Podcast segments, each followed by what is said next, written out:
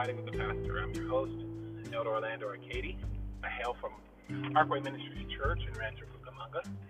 Uh, this afternoon's topic and topic of discussion um, is one that uh, a lot of people really don't think about, and it's about division, dividing, things that divide us, things that uh, cause great uh, difficulties for the Spirit of the Lord to be to enter into this world. And division and dividing and separating and all of that jazz uh, is the number one reason why the Spirit of God is, is the number one impediment spirit or the image of God being made manifest here in the world. If we can get past some of the petty differences and the nonsensical divisions that we have, that we hold as core values, then we would be a very, very different world. But um, since it is very difficult to do so, um, we have what we have. And um, let's talk about some of the dividing, the divisions, the things that divide us, um, both macro and some micro. The macros are a little bit easier to handle I think, because they're things that are identifiable. Um, and I since I'm just going to talk about it from a biblical standpoint, I'm not going to do too too much into the secular positions because it just takes us on a tangent and there's no end in sight. Um, but from the biblical standpoint, um, the variegation of differences within the churches is so astronomically um, numerous that it's it's just it's just ridiculous. It seems like every week someone's coming up with a new religion and a new way to separate themselves from someone else's view. It's like every time someone finds out there's something they disagree with in their original core belief, they break away, start a church, and begin doing it their way and I, I'm not a big fan of that. Um, even though uh, some would argue that the origins of my faith or the way I believe uh, is a byproduct of just that behavior. Um, that the Apostolic Church came about by an offshoot of the Church of God in Christ, and which was an offshoot of something else. Um, and so you get these group, these, these origin stories and these splitting hair stories about this and about that. Well, we don't agree with this little bit. We don't agree with that little bit it becomes monotonous. And as individuals become have access to more information, these things that divided at one time are viewed in the future generation as extremely nonsense, and therefore it belittles the core values and the core faith that spawned the the belief that's that's spurned away from it. In other words, the, the mother of that belief becomes less viable, and that's a dangerous thing. Uh, but it happens. It's the way that it works. It's the way things are rationalized and reasoned uh, in this world in man's view, because no one really wants to do all of the things that God has required for them to do but we do would like to benefit from the things that God requires us to do. So, um, if we can come up with a way of getting the benefits without doing all the extra stuff, most people will take that take that take that bit that heartbeat. Um, which is why we have a lot of different options. But to understand the divisions, you have to first begin with when things were united. And when it comes to a one God concept, that happens to be the only God that we believe in now and we understand as God today. That single unity, your Unitarian view was posit in Judaism. Now, that's not to say that there weren't variegated means of approach.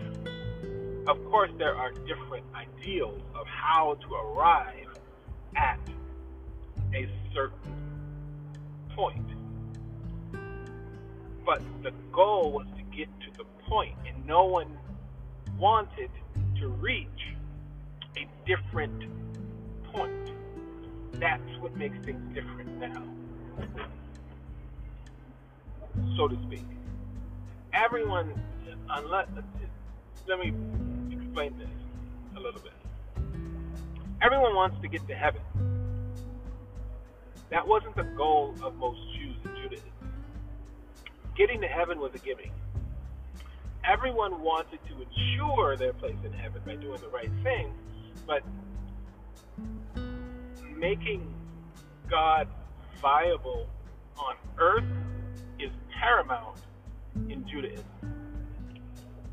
It's not necessarily that the point in Christianity today. Um, today, everyone wants to ensure their place in heaven. That's the draw. That's the reward. That's what comes along with the divisions and I'll get to that in a little bit. That comes along with the picture. So, in the beginning, everyone was for making the world like heaven under Judaism. That's what the prophets preached. They had a kingdom, and they wanted their kingdom to flourish just like the kingdom of heaven flourished. Under Solomon, things were great, and then after the split, they wanted to get back to the days of Solomon and King David when they were in charge, they were they held their own their own destiny in their hands. And ever since, uh, under one king or another, the Jewish people have seen like their destiny and their their position has been in one person's hands or another, never their own, until they got their own nation their own kingdom, their own place. And they are able now, as the nation of Israel, to hold their own destiny in their own hands. And they're holding on to that with every ounce of their belief, every ounce of their strength that they can. And God help them hold on to it. Um, because they're in the coming weeks, they're gonna need it. Um, but we know God is with them. God's never gonna forget them forget them, never going to leave them, not going to replace them. Get out of replacement theology. That's done. I don't care who came up with it. but this talking that's the unity, that's the beginning of it. And then from that,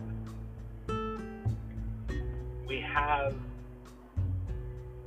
the division that Jesus Christ brought and the division and the dividing that Christ brought was one that was so great that it divided and divided and divided. And that division was viewed and deemed necessary for the purpose of God. So let's look at the division, dividing the divisions in the early church were simply between Jew and Gentile. I actually take that back. Uh, Messianics and Orthodox. This is what separated, and the separation prior to the Messianics or the Messiahs believers, which were considered the Christians, early Christians, which were all Jews, and the Sadducees and the Pharisees and the Essenes and the, um, the, the Zealots, all of these divisions that existed, or then five divisions that existed at the time of Christ and after his death, uh, were all aiming for the same goal.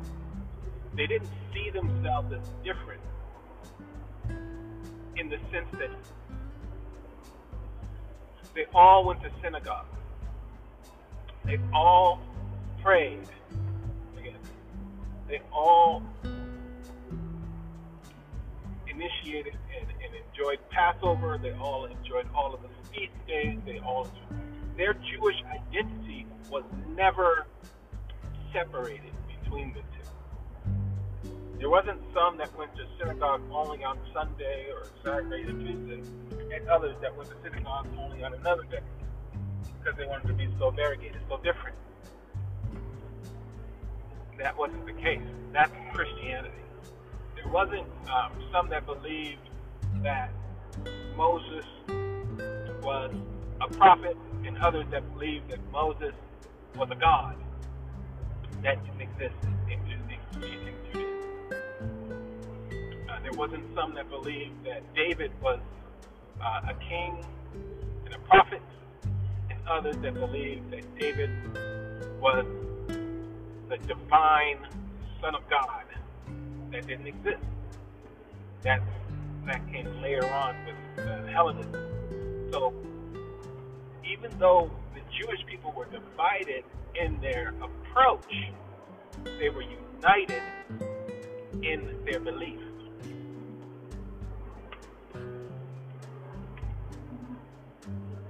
And that's a very important thing.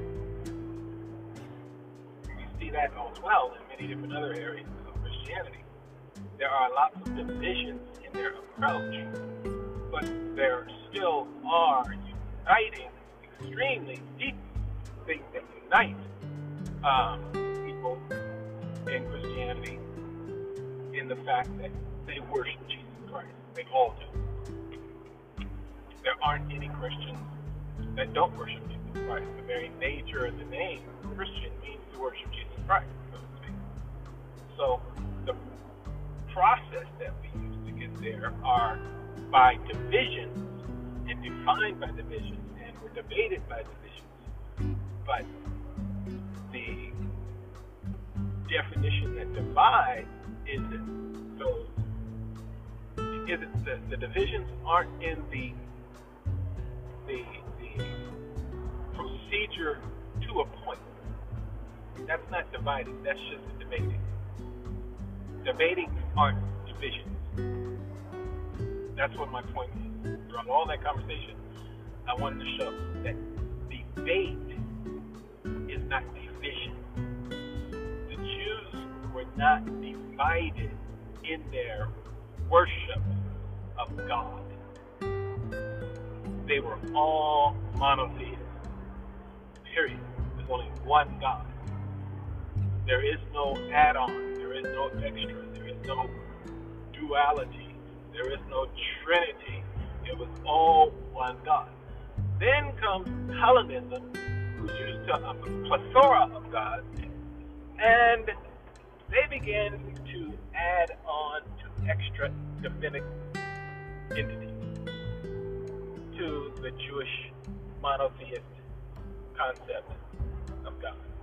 And to great uh, uh, surprise, many Jews entertained that thought uh, later, after 500. Many of them were forced to convert. Um, most of them were forced to convert, and their families ended up being Christians and Christians and So uh, it, it's just one of those things that occurred after time. Um, and, and it's just the way that it was. History is not cruel. History is not kind um, to Christians on the fact of dealing with Jews. They are not, because Christians were not kind to dealing with Jews. Christians weren't kind to dealing with Christians either. Um, but that comes around the divisions versus the divisions of debate. The divisions of debate, debate in Christianity circles uh, came about um, between the divinity of Jesus Christ. Who was Jesus Christ? What was Jesus Christ? And how viable, what was his relationship to God? For the general, for the first 300, 278, maybe even uh, 310 years, 316 years, maybe even longer than that, maybe 330, maybe 340 years uh, after the death of Christ. Um, most everyone believed that Jesus and God were separate and in some way equal or really, really close. really, really close. With God being on top. Okay? And that's, or they believe that there was one God that did everything. The, the majority of time believed, the majority of people during that 300 or 200 year span believed that there was one God that did each thing individually and that he never stopped being God. That as God, he became, he was always a father. As a son, he was always God. And as the Holy Spirit, he was continuously God. But those are just three titles of the same God and the work, the same work. Just three things being three, three, three functions, three operations of the same individual, right? And so that's what's called modalism. And modalism was drafted as the result of trying to understand the relationship between the Father and the Son. It wasn't until 320, 330, 340 that the concept and the idea of Trinity took over after Alexander's um, beatdown of Arius at the Council of Nicaea. And after that, uh, there came another division those that held to modalism and those that held to Trinityism. And Trinity won. Trinity held the larger amount of voices. Alexander was very influential. He was powerful. He was the pope of the greatest region, Syriac Egypt, Egypt, and Alexander, Alexandria. He had access to the longest, uh, uh, oldest area of which Greeks and Jews interacted, and it was the calling place of the Septuagint in other words, even though the Septuagint was destroyed in Alexandria at the uh, Great Library, because that's where it was, the idea was that they knew more about anything else than anywhere else. If it was known to be known about how the Jews should approach Christianity, or how Christianity should approach God, it was going to come out of Alexandria and it wasn't going to come from Antioch, it wasn't going to come from Jerusalem, it was going to come from Alexandria. Because Alexandria was the headquarters of all of the intellect that initiated the relationship between Hellenism and Judaism. That was Alexandria. Um, and so Sadducees took notes from there and developed and crafted the relationship between the Greeks Romans and the Egyptians and the Jews and established antiquity by the relationship of the languages and the scriptures, and that's what they did. And so the division came about between that which was Hellenistic and that which was Jewish. And that was the first division that occurred earlier before, around the time Jesus was, existing. And then it developed uh, into Christianity and Judaism. I need to stress this point really quickly so that people don't get confused on something. Christianity is not Gnosticism light. Christianity is Hellenism heavy with a Jewish flair, with a Jewish kick. Okay? Not to say that Christianity is completely outside of the realm of Judaism, but it used Judaism for its base, and it used Judaism for its flavor, and it used the recipe of Judaism, but changed the ingredients. It used the process of Judaism, but changed the in, the, the, the intention intention of Judaism. It said Judaism is no longer necessary. It's old. It's withered. It's worn. It's been used up, and it doesn't. It's not viable going forward. We need something new and viable. And Hellenism was always viable. It was a part of the nation and kingdom. So it was the newest thing. It had every element that's necessary in order for you to craft an argument against anyone in the world. And they made it so. So, along with those elements, Judaism had no had nothing to match it in terms of the scale of influence that Hellenism brought to the table.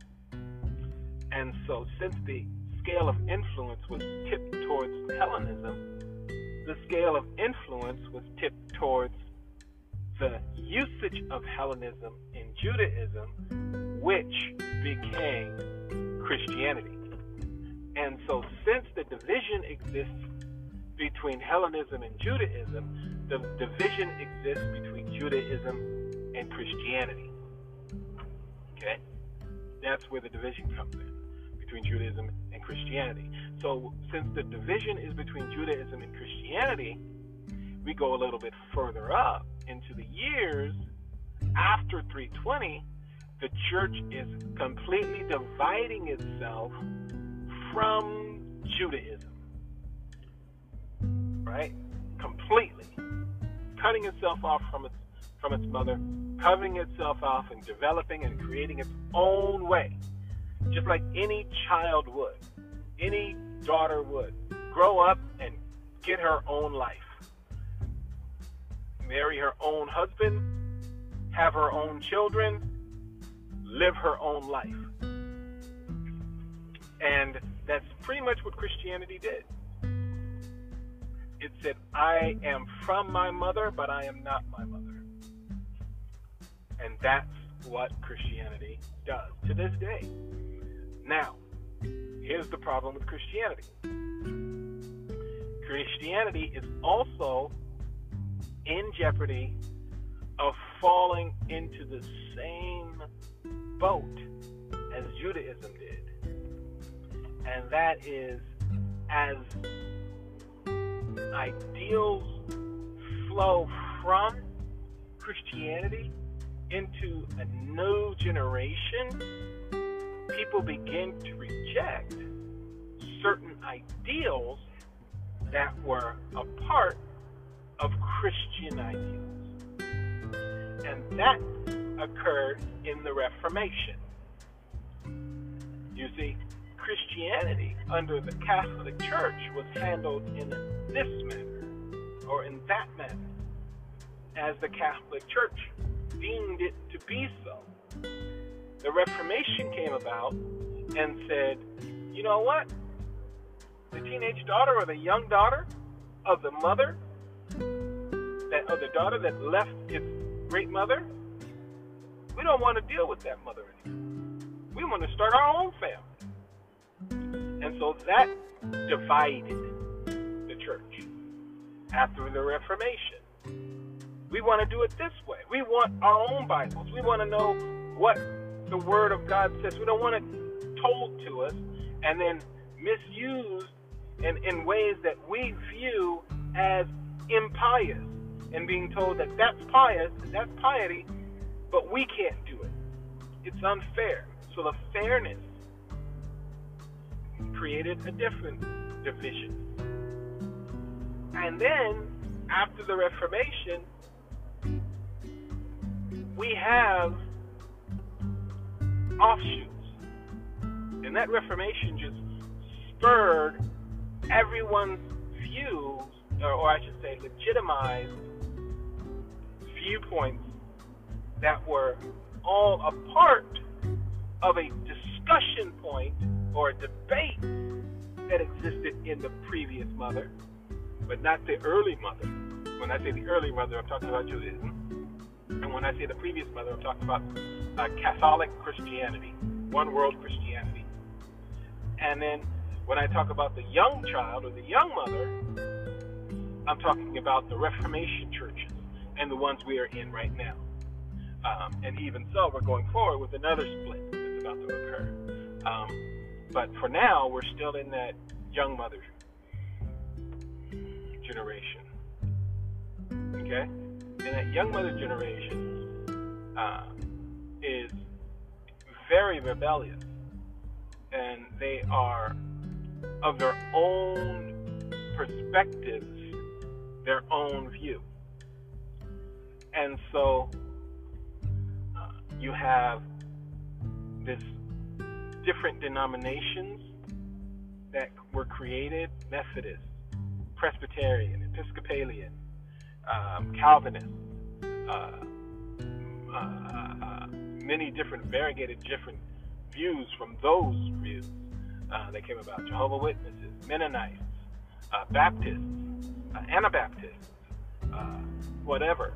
All of these other views that came about of how to worship God or how to live your life or how to bring God's image down on earth in a in a in a in a, in a specific way. All of these ways were validated simply by never being shot down. I have an idea. I proliferate the idea. If people flock to me, my idea is valid. If they don't, then my idea is not. And that's the validation of the churches. However many people flock to my church that means my doctrine and the way I deliver my doctrine is justified in the eyes of God. Otherwise, I wouldn't have anybody in my church. You know? And that's the way people believe. That's the way people flock to. That's the way people hold their ideals to. This has created the variegated differences that we see today. Because out of that thinking and that view, you have more and more people disliking certain aspects of their raised view of church and developing their own. To the point where now you even have babies, the baby baby churches rebelling against their mother, their young mother, and they're creating non denominational churches. They don't even want to be associated with Christians. We're non denominational, we're church, we believe in Jesus Christ, but we're not like any of those other ones. We're living, we're giving, we're caring, we're more like a family but we're not overbearing.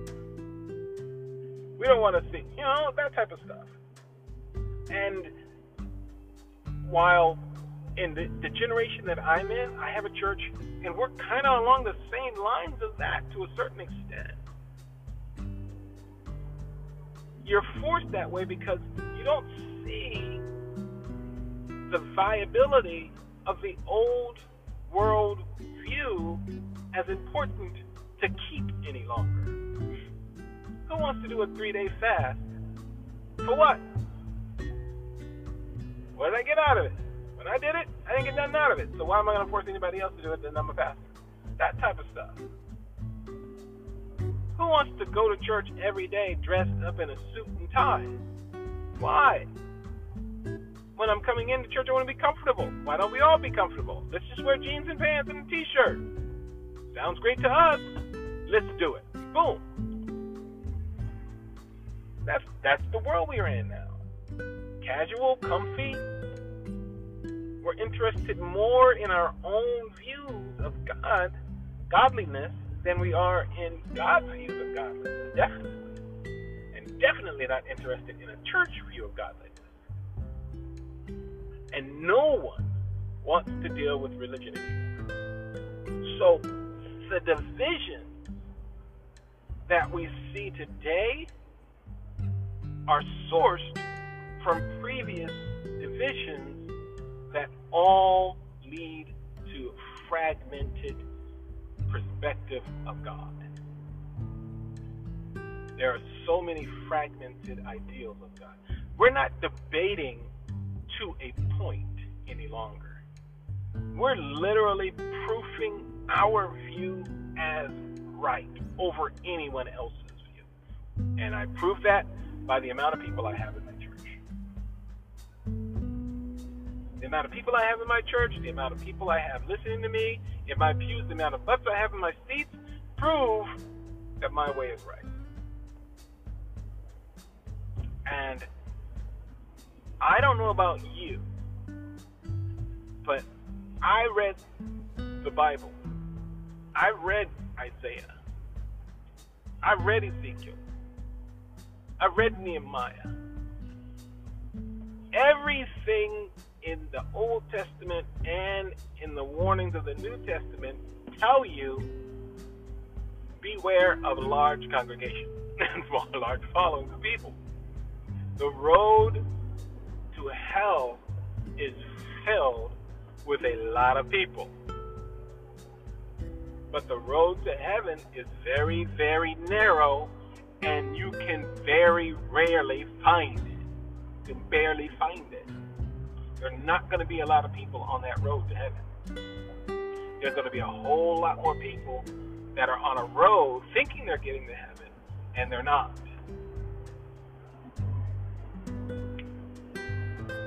The way that's going to occur is because we have so many divisions. And we really, really need to stop and go back to our grandmother, and in some cases, our great grandmother, and say, How did this go again? What was this again? Because I don't think we got it anymore.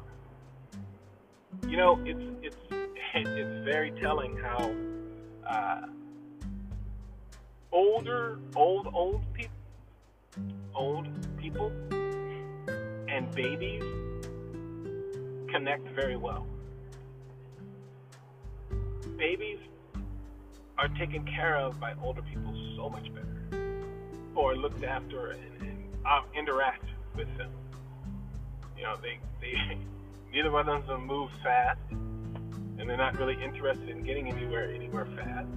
They want to enjoy life where they are and why they are and how they are.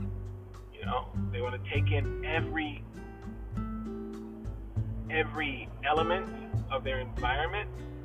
One because they want to remember it, another one because it's so brand new. It's the same environment. That's how unity is supposed to be working. That we understand both the coming in and the going out, the birth and the death, the rise and the fall, the ups and the downs, the highs and the lows.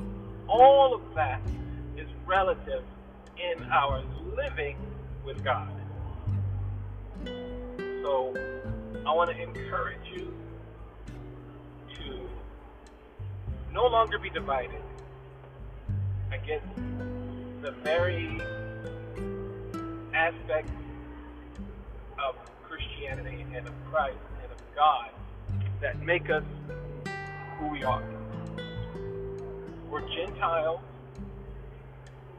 by the names and words in the Old Testament and in the New Testament who have found access to God through his Son, Jesus Christ. That we may have access to the Almighty God that we did not have before. We have now. And that we appreciate that access and we thrive in that access. And that we never take it for granted. Because uh, it's a wonderful, precious, worthwhile endeavor to get to know God. It it doesn't backfire. It never backfires on you. It only enhances. Just add God to your life. Add worship to God to your life. Add learning about God to your life. And don't go overboard. Some people will say, go silly, go hilarious with it. You know, that works in church when you're teaching and preaching under certain certain uh, ministries and in certain uh, views and ideas in certain churches. Um, but remember, you're supposed to listen to the word of God being preached with a fork, and you're not supposed to put everything into your body. Some things you just leave it right there. Okay? It's better for you to listen with a critical ear than to accept everything and every wind of idea that comes out of the mouth of a pastor. It is. Not everything is for you that comes out of the mouth of a pastor. But everything that God has for you is good. Now, I'm not talking trying to berate pastors or anything like that. Don't get me don't get it twisted. I'm just trying to keep you rooted, grounded, well watered, flowing and growing, and ready to accept the experience of God as He gives it, not as someone else gives it. No one else can give you God. God gives God Himself. Okay? You need to, and it helps to understand how it, how that happens. And if you never go look, you'll never know. so, uh, I'm going to sign off. I endeavor to teach and show and encourage people and you the the wonderful views and the wonderful vistas, wonderful ideals that exist in godliness. Uh, continue to be with us as often as you can if you'd like, and I'll continue to try and grow better in these podcasts as I continue forth. All right? Uh, you take care, and we're out. Have a good day. God bless. Bye.